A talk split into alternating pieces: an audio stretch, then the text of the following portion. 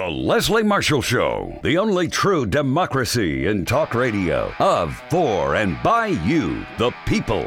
Live nationwide and streaming live at lesliemarshallshow.com. Call in with your thoughts at 888 6 Leslie.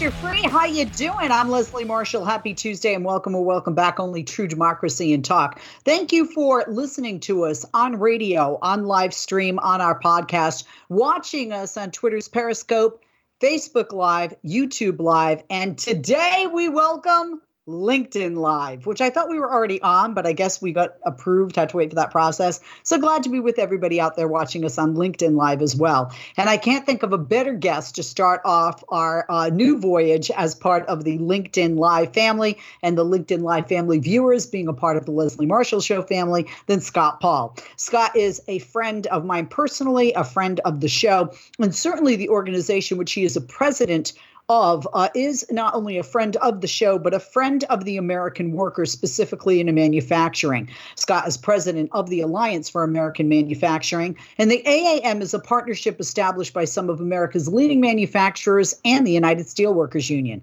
Now, for decades, Scott and the AAM have worked to make American manufacturing a top of mind issue for voters, and we see that certainly has been true, and our national leaders. They've done it through effective advocacy, innovative research, and a savvy savvy PR strategy. Check out their website, AmericanManufacturing.org. You know, a lot of people really want this push um, to offset this uh, trade deficit that we have with China and buy more American products. AmericanManufacturing.org has a lot of good things, uh, information about what is made in the USA, keeping things made in the USA, and we as consumers being able to buy those products made in the USA by American workers and American uh, manufacturing. Uh, go also to Twitter, follow them there at Keep It Made in USA, and follow Scott at Scott Paul AAM. Hey, Scott, more than a pleasure to have you back on the show. Happy Tuesday, and thank you for joining us. Um, uh, good to have you with us and uh, certainly to talk about so many issues today. Thank you. Absolutely, Leslie. Happy post Independence Day. Um, it is great to be with you to talk about uh, a few a few issues today. Yeah. Yeah, one of the issues we want to talk about we talk about investing in America and being consumers of American made products, American manufacturing, and American goods um, is investing in America, right? And we now have the House, although Democratic majority is not huge, they have passed the Invest in America Act. Um, they uh, passed it with uh, Invest in America Act uh, for this year, 2021, including a $715 billion investment in surface transportation and water infrastructure. Now, a couple of things so that people understand. Can you tell us what surface transportation and water infrastructure are? It would seem to be common sense, but maybe not. And also, is 715 billion, although it sounds like a huge price tag, kind of small when you look at what we really need in the areas of surface transportation and water infrastructure. Right. Keeping in mind the civil engineers say we need trillions of dollars of new investment. This will start to chip away at that, but by no means will it check the box. We still have to make progress. And obviously, we have to get this past the finish line. But what what is infrastructure? What is what is this? So the surface transportation uh, is a fancy way of saying roads. So our highways that are federally funded, bridges, uh, and uh, uh public transit. Uh, so things like uh, public buses, light rail, commuter rail, subways. and so th- that pot of money uh, would go, and, and, this would, by the way, also include things like for other modes of transportation, like bike lanes. Oh, smart buses. I was just going to jump in and say the things we consider traditionally to be infrastructure yeah. with the re ever changing definitions of it. But wow, bike lanes, you never even think of that. More and more cities have those. More and more people are biking. What? Certainly, a lot more people started biking in COVID, whether to just get out of the house, to move, to lose weight, to be healthy. Exactly, and that's that's actually been part of the law for uh, for you know more than a decade now. But th- there'll be more funding uh, available to, uh, to to scale those bike line lanes. I, I know that in Washington D.C. we enjoy them. I know in other communities they're ahead Absolutely. of us, and others they're behind us. And so, yeah, and the drivers like them because some drivers get mad at the bikers for being in the road, right? Yeah. yeah. As a biker, uh, I can I, I certainly uh, have have some appreciation for having that. Uh, I'm not for segregation in any form except for bike lanes. I think those are very long um, uh, to, to have to keep everybody safe. Uh, so, so yes, so it is a this is a sizable investment. Um, it won't get us all the way there, but it gets us a lot of the way there. Uh, and now the ball's over in the Senate courts, um, and so that's going to be where the attention shifts uh, over the next uh, month or so. And and keep in mind, Leslie, I think at the end of this, that Washington, as you know, is a place that is driven by deadlines, yep. and so funding for our existing uh, surface transportation programs uh, expires at the end of September. And so, what I believe we can expect is some deal, you know, as we approach that deadline, uh, moving, you know, mo- moving into the fall weather, uh, it's going to be increasingly more likely that we get uh, something done. And you also asked about the water, and so what is the water infrastructure? Uh, that's the that's like what we didn't see happen in Flint for right. so long, where we need to replace lead water pipes. Uh, and I believe there's funding in the bill that would replace every lead water pipe uh, that still exists in municipal uh, water uh, water provision, um, and would upgrade systems there, uh, both in terms of uh, wastewater and clean drinking water, so that so that we we spread the availability of that to every corner of America. There are so many communities that are still left behind, um, and so we we need to make progress in that respect as well. You know, our infrastructure is crumbling. You and I have talked about it. We've heard the president talk about it, and we've heard politicians, Democrat and Republican, talk about it, as well as voters. Um, this bill, a lot of people say Invest in America Act of 2021 is a major down payment on improving that crumbling infrastructure. Um, but we were talking before that, and when I opened, about Buy America, right? And the bill includes uh, not only uh, preferences to Buy America, but critical Buy America preferences.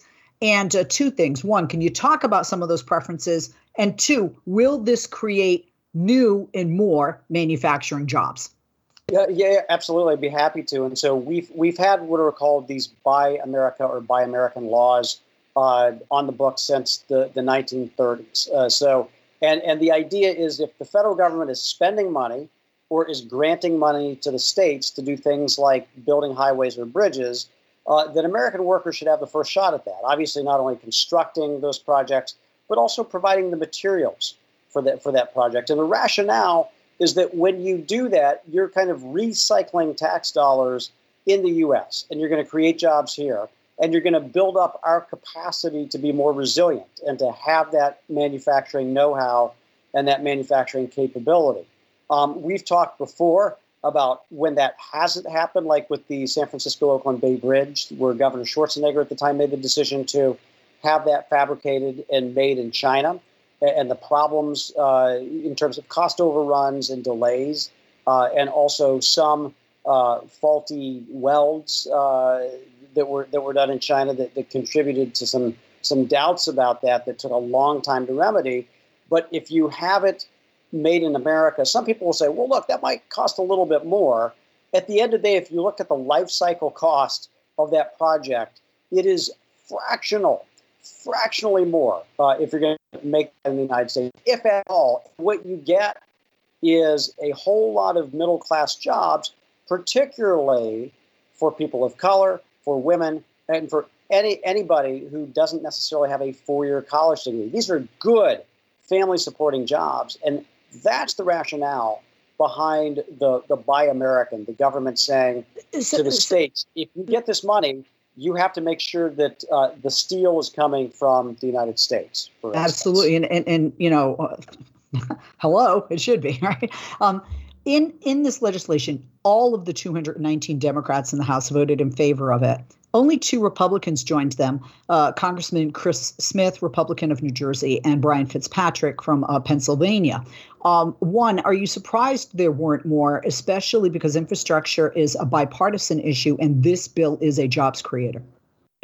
Uh, you know I, what? We're going to take a break and I'm going to let you answer it on the other side because I don't want to limit you to 60 seconds or less. Okay. So we're going to take a break. Uh, welcome once again to LinkedIn Live. I'm Leslie Marshall. We're joined by Scott Paul, president of the Alliance for American Manufacturing. During the break, why don't you do this? We've been talking water. I'm going to get some water, and you need to do this, even if you have your water with you, or if you don't, check out AmericanManufacturing.org. If you're interested in, as I am, knowing more about which companies are actually manufacturing their products here, which companies can you support as an American and buy to buy American, check out AmericanManufacturing.org. Also follow on Twitter, Keep It Made in USA, and follow Scott at Scott Paul AAM. I'm Leslie Marshall, back with you, back with him right after this. Don't go away. If you miss Leslie on TV this week, catch up at lesliemarshallshow.com.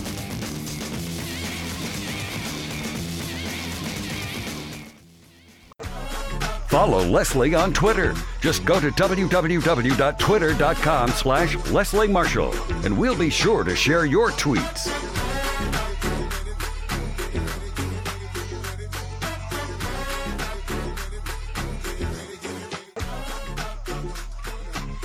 We are back on Leslie Marshall. Welcome, welcome back. We are me, Leslie Marshall, and Scott Paul. Scott is president of the Alliance for American Manufacturing, and we are talking to him about legislation that can help create more and more jobs, especially in the area of manufacturing.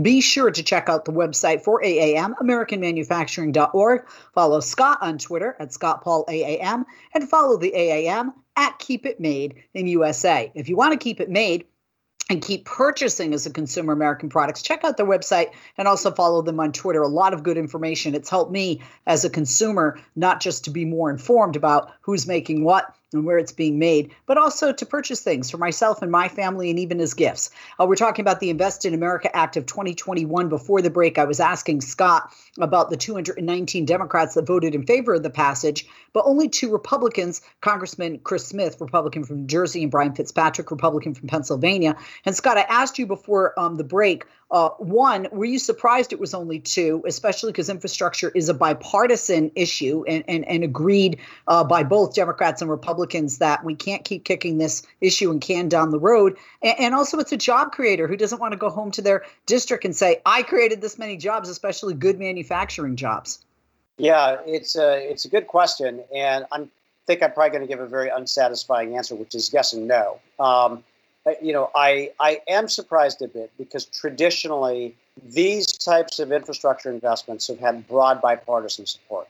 If you look back to uh, the um, the interstate highway system uh, under the Eisenhower administration in the 50s, uh, and then you know Reagan able to work with the Democrats on expanding transit funding, you know, uh, unbelievably right? And and so usually this has been a very bipartisan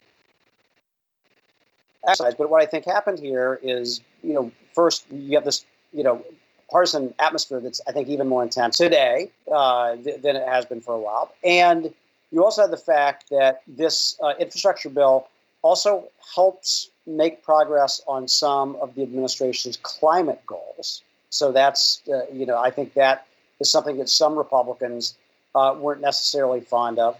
Uh, and then you have other Republicans that just don't want to hand a victory to the Democrats mm-hmm. and Joe Biden. Uh, and so it's being very crassly political. I mean, hopefully they'll they'll have another shot at this, uh, assuming the House and the Senate can uh, come to some agreement uh, on a on a shared vision for for infrastructure. But the other thing that was surprising, Leslie, and I'll just say this, you know, a lot of these Republican members asked for money for uh, highway, bridge, or other infrastructure projects in their home districts. In fact, more right. than 100 of these Republicans did.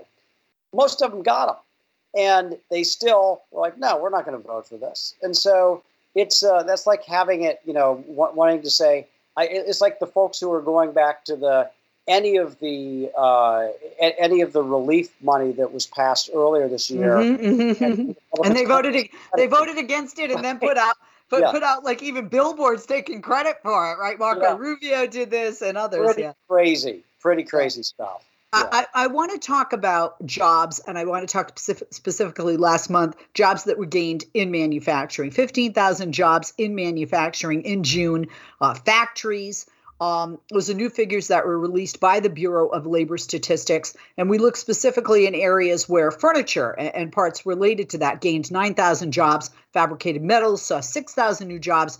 Primary, primary metals saw 3,000 new jobs. Motor vehicles and parts, they lost 12,000 jobs. So, a couple of things here. One, is the number 15,000 in a month in manufacturing a good gain? I mean, where does that, you know, gain lie when you look at coming off a pandemic and, and, and compared to past years? And two, why the loss? Why the downturn in motor vehicles and uh, motor vehicle parts?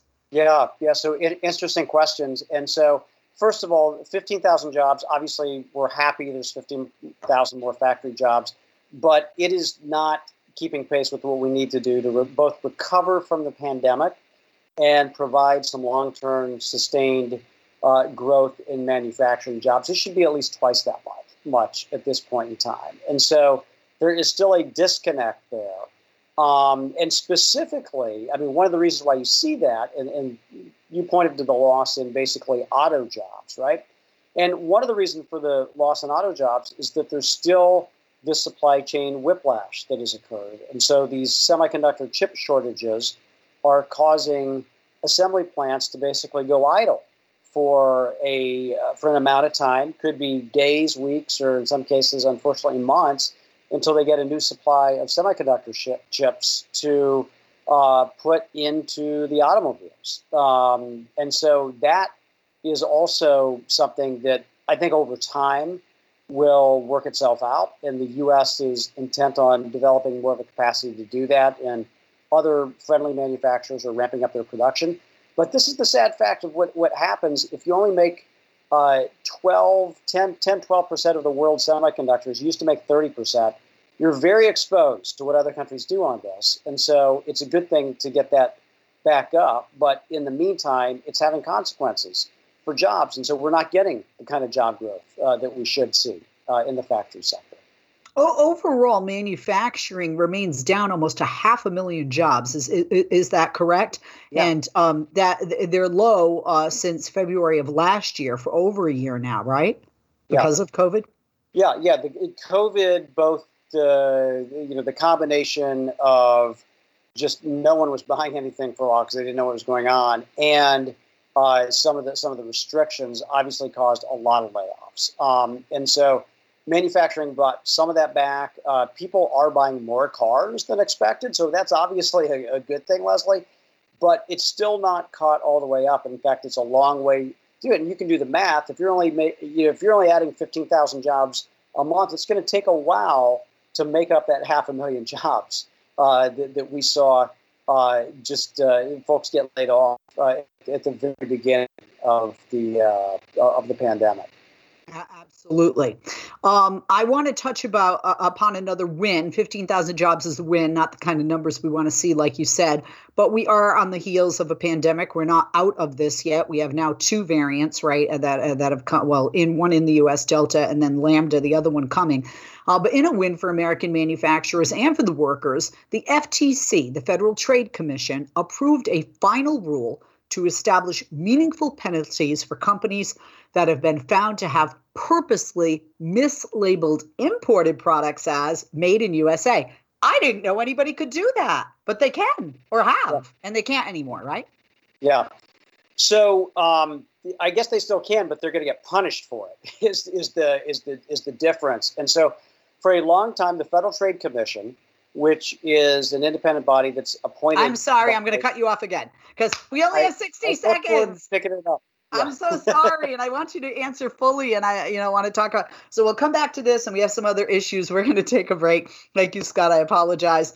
Um, Scott, so gracious when I jump in and go, wait a minute, because I, you know, I, you know this. When I talk to you, I sometimes forget we're on the air because we talk I like this off the air. Yeah. The other thing yeah. is, I forget when we're on the air. Oh yeah, we have a clock and we're up against time. And even though Mark uh, Marky Mark exec- executive producer Grimaldi uh, will tell me, shut up in 30 seconds, like right now with a smiley face. You and I, I'm so engaged in what you're telling me. I don't notice. Sorry, Mark. I don't notice all the time. We're going to take a break. We'll be back with Scott Paul, president of the AAM, and you right after this. Do not go away.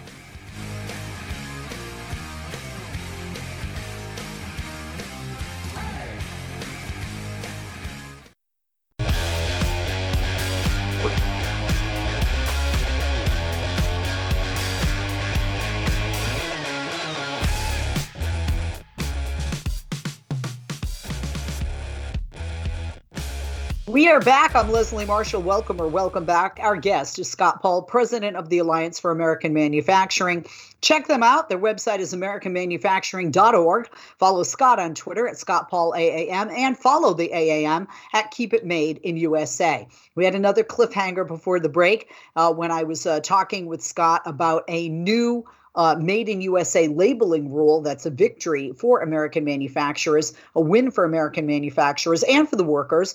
Uh, the Federal Trade Commission, the FTC, approved a final rule to establish meaningful penalties for companies found to have purposely mislabeled imported products as made in USA. Because you know, there's some of you out there, myself included, unless you have to. You don't want to buy things made in Taiwan, made in China, made HO in Mexico, or, or, or made in Bangladesh or India. You want to buy stuff made right here in the United States of America. Scott, thanks for holding. Welcome back. Um, you know, is isn't like false advertising and, and, and, lying against the law or you know what what does this law do uh, so that and, and, certainly this is a win for manufacturers and for workers and for consumers um, but wh- why why is this something now? Shouldn't have this been something all along that, you know, you just can't lie. You know, we deal with that with organic being put on our food. Sure. So just yeah, just like a you know, consumers have a right to know an advertised price for a product. Uh, a long time ago, uh, lawmakers established that they should have a right to know the country of origin of the, of the product that they're buying and, and consuming. And that applies to everything really, uh, in a physical label. Okay, and we'll get to the physical label part in a second because we're in a very digital economy here. But the other the other aspect of that is that then you know defining what made in America is, and it doesn't mean made in America if you've largely brought the product to the United States and then you slap a screw on it and say, "Hey, we did something here. It's made in America." Has to be what they call kind of substantial transformation, which is very technical. It means they have to add a lot of value here in the United States if they're going to call it made in America. Now, there are companies that get caught up in that uh, and that aren't really transforming things. And then there are the companies that are just blatantly lying about their products. And there was a company called Patriot Puck that made hockey pucks that they advertised as being made in America. It turns out they weren't at all. Not a single bit of them was made in the United States. But what happened was when, it, when a case was brought at the Federal Trade Commission, which adjudicates this, is that Patriot Puck, they, said, they basically said to them, don't do this again. That was it. There was no penalty. There was no repercussions for this firm. And so if all not, not gonna, even not even a slap on yeah, the hand. Yeah. If all you're going to get is a is a mild scolding uh, but there are no other consequences. Uh, you're gonna what, what's to lose? What do these companies have to lose? Uh, you know, by by abiding by the labeling law, and so the commissioners voted to strengthen the enforcement of it, and they had just started to uh, strengthen the enforcement of these laws uh, about a year and a half ago, and uh, imposed monetary damages on a firm for the first time for doing this, and so now it's going to be more frequent. And instead of just some consultation with the staff and they'll write some letter that will kind of left them off the hook, these companies that mislabel, that falsely label, are going to have to pay real consequences for that. And then a the, the commissioners also said, and this is a big frustration, how do we shop now?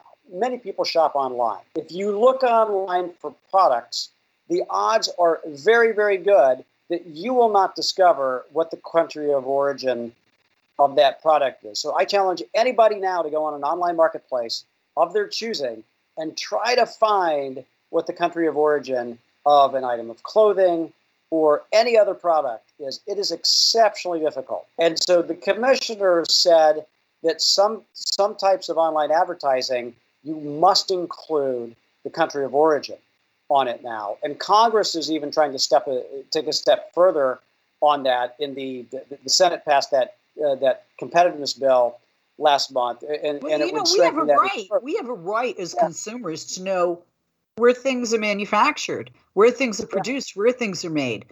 Just yeah. as much as we have a right to know what are the materials that go into it, what are the ingredients that go into it. We we, we have that or should have that right as consumers.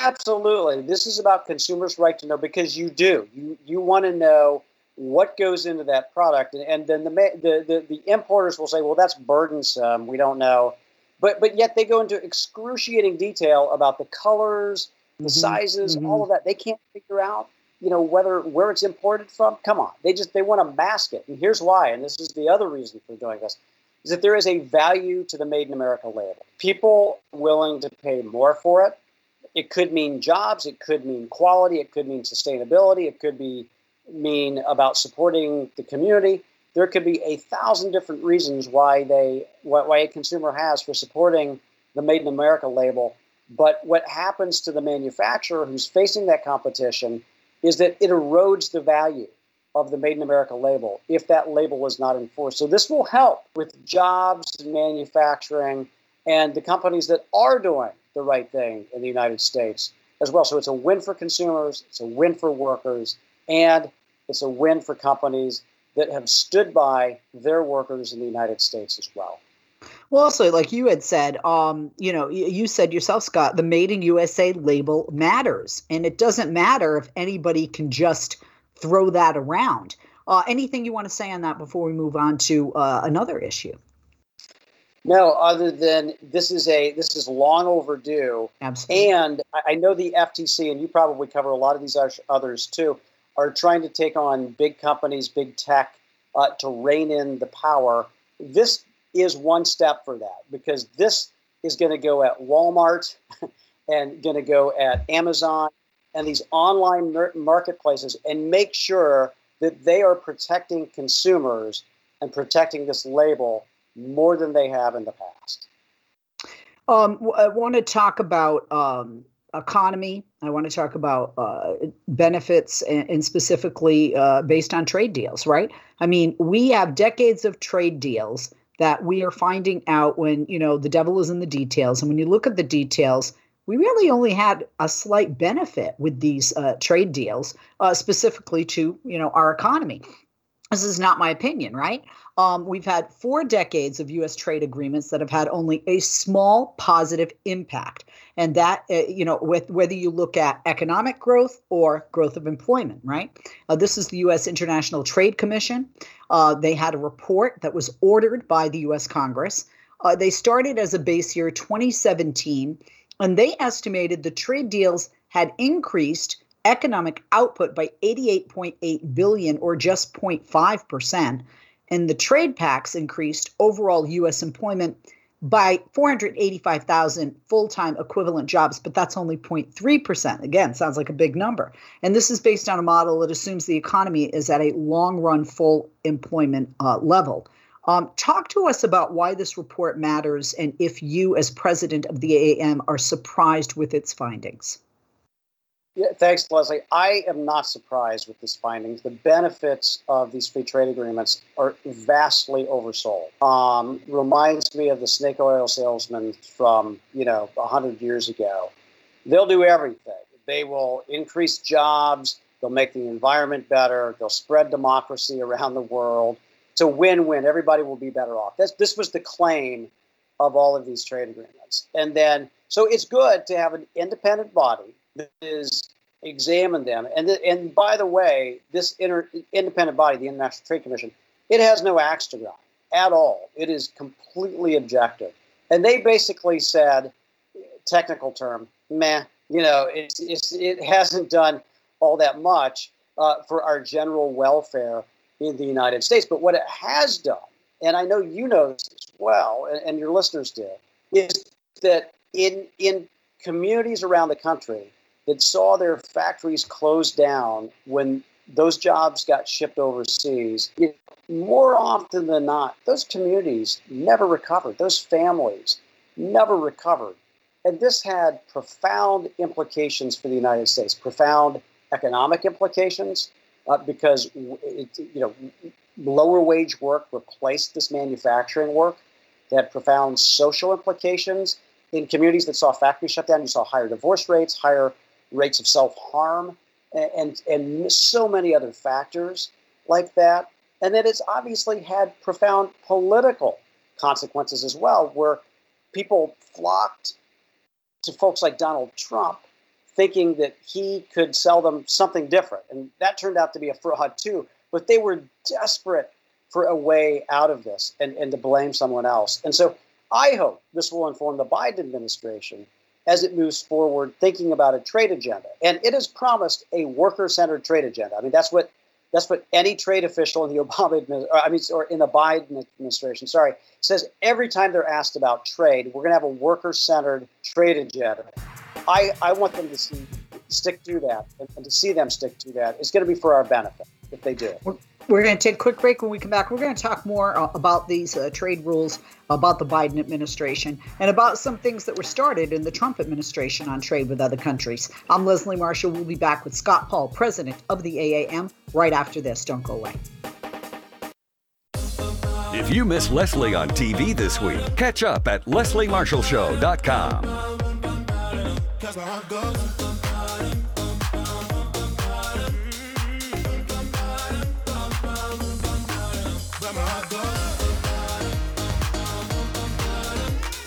we're back. I'm Leslie Marshall. Mute my microphone for a minute so you wouldn't hear me chewing my apple there.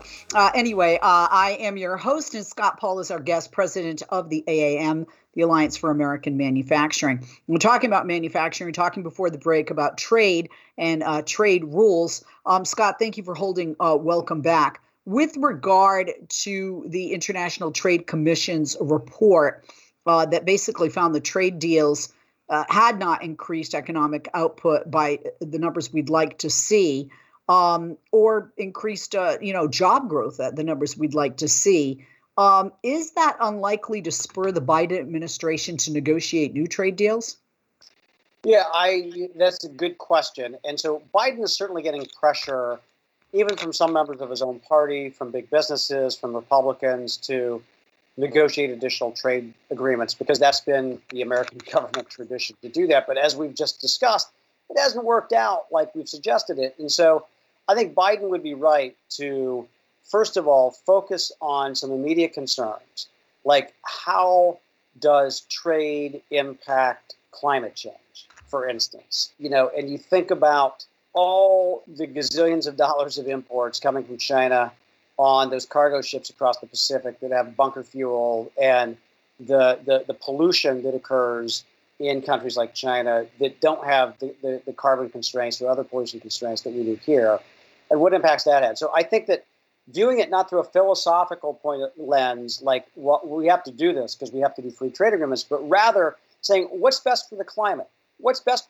for workers in this country, what's actually going to create jobs here you I think those are the right questions to ask, and I do think the the Biden administration is going to be very very careful uh, as they proceed on this. And at the same time, they are trying to reestablish connections with the rest of the world, including many of our trade partners, who felt very jilted by Trump's approach. Uh, and, and Trump was right to look at trade policy and say, I think we have a problem here. But he also did a lot of poking in the eye instead of problem solving. And so, uh, if Biden can focus on the problem solving, I think we'll all be better served by that approach. Uh, how is it going to go? Is it how will it? It doesn't seem that it'll bode well for countries like the United Kingdom, Kenya, um, who had negotiations that was started in the last administration and Trump's administration. Um, you know, because if you look at the numbers and we're not boosting U.S. economy or creating jobs by those negotiations, um, you know, will they kind of fall flat from where they started in the Trump administration now in the Biden administration, especially with the information we're finding in this report? Yeah, I, I think that I think they do become less of those those types of agreements become less of a priority. It is certainly important to both uh, have connections with countries around the world, to have trade connections with countries around the world, the way in which we do that, I think the Biden administration uh, is right to be very careful about it. And so it's not going to go in and say, at the say we want an agreement with the UK. We don't care what it looks like. I think it's going to care a great deal uh, to, to, uh, about what it looks like to, to this administration. But but yes, Leslie, I think you're correct. The fact that uh, the this information about the the kind of big, you know, blah, what really happened with these trade deals uh, is going to say, well, you know what? Is this really the most important thing that we ought to be uh, shifting our attention to? Or should we be looking at public investment in the United States, uh, changing the rules of trade, so that they benefit workers and the climate uh, here in the United States uh, and issues like that? Um, the the Biden administration has been very critical of uh, some sectors uh, of not American manufacturing workforce, but what has happened to the American manufacturing workforce. Um, he said uh, they they the American manufacturing workers have been repeatedly asked to make sacrifices for others, and it would it would seem that this report supports that uh, assumption because what the ITC also noted and found in their um, research was that the jobs were not distributed e- evenly. The biggest gains were estimated for college educated male workers. Hello, college educated male workers don't have as much of a problem finding jobs as blue collar male and female and minority workers. Yeah. Yeah, the patriarchy is doing okay, right? I mean, I know that many of them feel like they're not, but uh, they're, they're doing fine. It's everybody else who has been falling behind.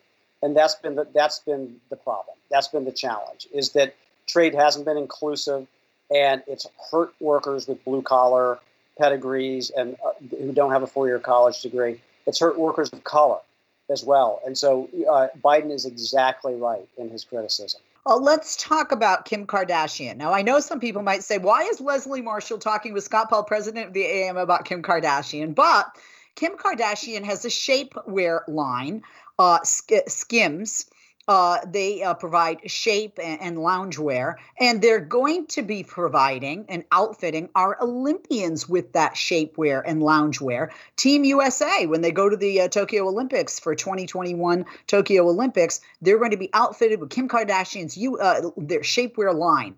Um, she shared the news on June 28th. It was on an Instagram post, um, and uh, she stated that her uh, stepfather, who's now her stepmother, Caitlyn Jenner, instilled Olympian values of dedication and honor in her when she was a child. But where are these shapewear products, uh, skims, where they made? Uh, the short answer is not here. Um, and the, the challenge is look, again, it is a free country, it's a free world. You can make your products wherever you want. But if you're doing it for the U.S. Olympic team, Come on, have some pride in your country. And I don't, you know, Spanx, the you know, which obviously uh, preceded Skims by a lot. Uh, Sara Blakely, their founder, was intent on having those produced in the United States of America uh, when, when, she started up the company. And so um, I'm sure, and, and, other Kardashians have found a way to produce products in the United States. The Good America uh, jeans, which uh, I believe Khloé uh, is responsible for, and Kylie Jenner's lipstick, all made in, in not only the United States, in California, Leslie. So you can, they can find a way to do this, but right. it's just wrong. And they should ask Ralph Lauren. He outfitted the Olympic team in 2014. It was all made overseas. He got so much crap for that. Right. Um, that he said, "Mea culpa, I'm wrong." And the next time out for the Winter Olympics, he made sure that, that, that those clothing, uh, that clothing was sourced in the United States of America, and it was a huge hit. All of that stuff sold out for consumers uh, as well. It was extraordinary. We know that Kim Kardashian is huge, as the Kardashians are social media influencer. On Twitter, um, you uh, you you wrote uh, Kim Kardashian, congrats on Skims being selected to dress the U.S. Olympic team. Can we ask where these garments are going to be manufactured? Did she or anyone from the Skims organization or the Kardashian clan respond?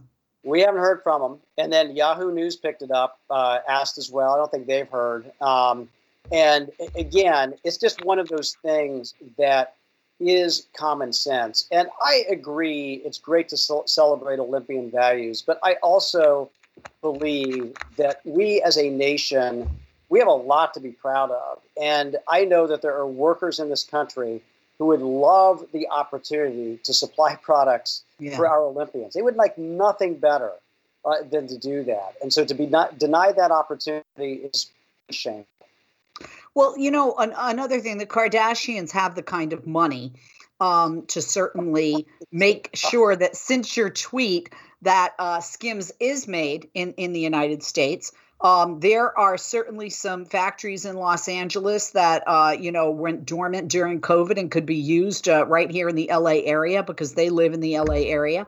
Uh, they live in Calabasas, you know, uh, not not far from here in LA County. Um, and uh, you, I know, tweeted out a thank you to Yahoo for picking up the story.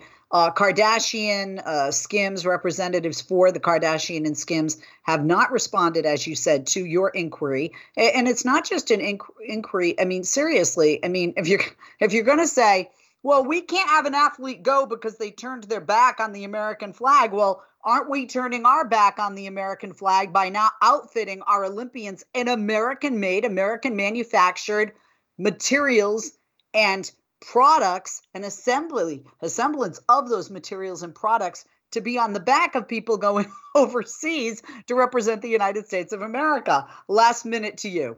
Amen, Leslie. And that's why you are a radio show talk host and I am a policy wonk because you just crystallized that in a beautiful, repeatable way that I hope everybody gets to hear.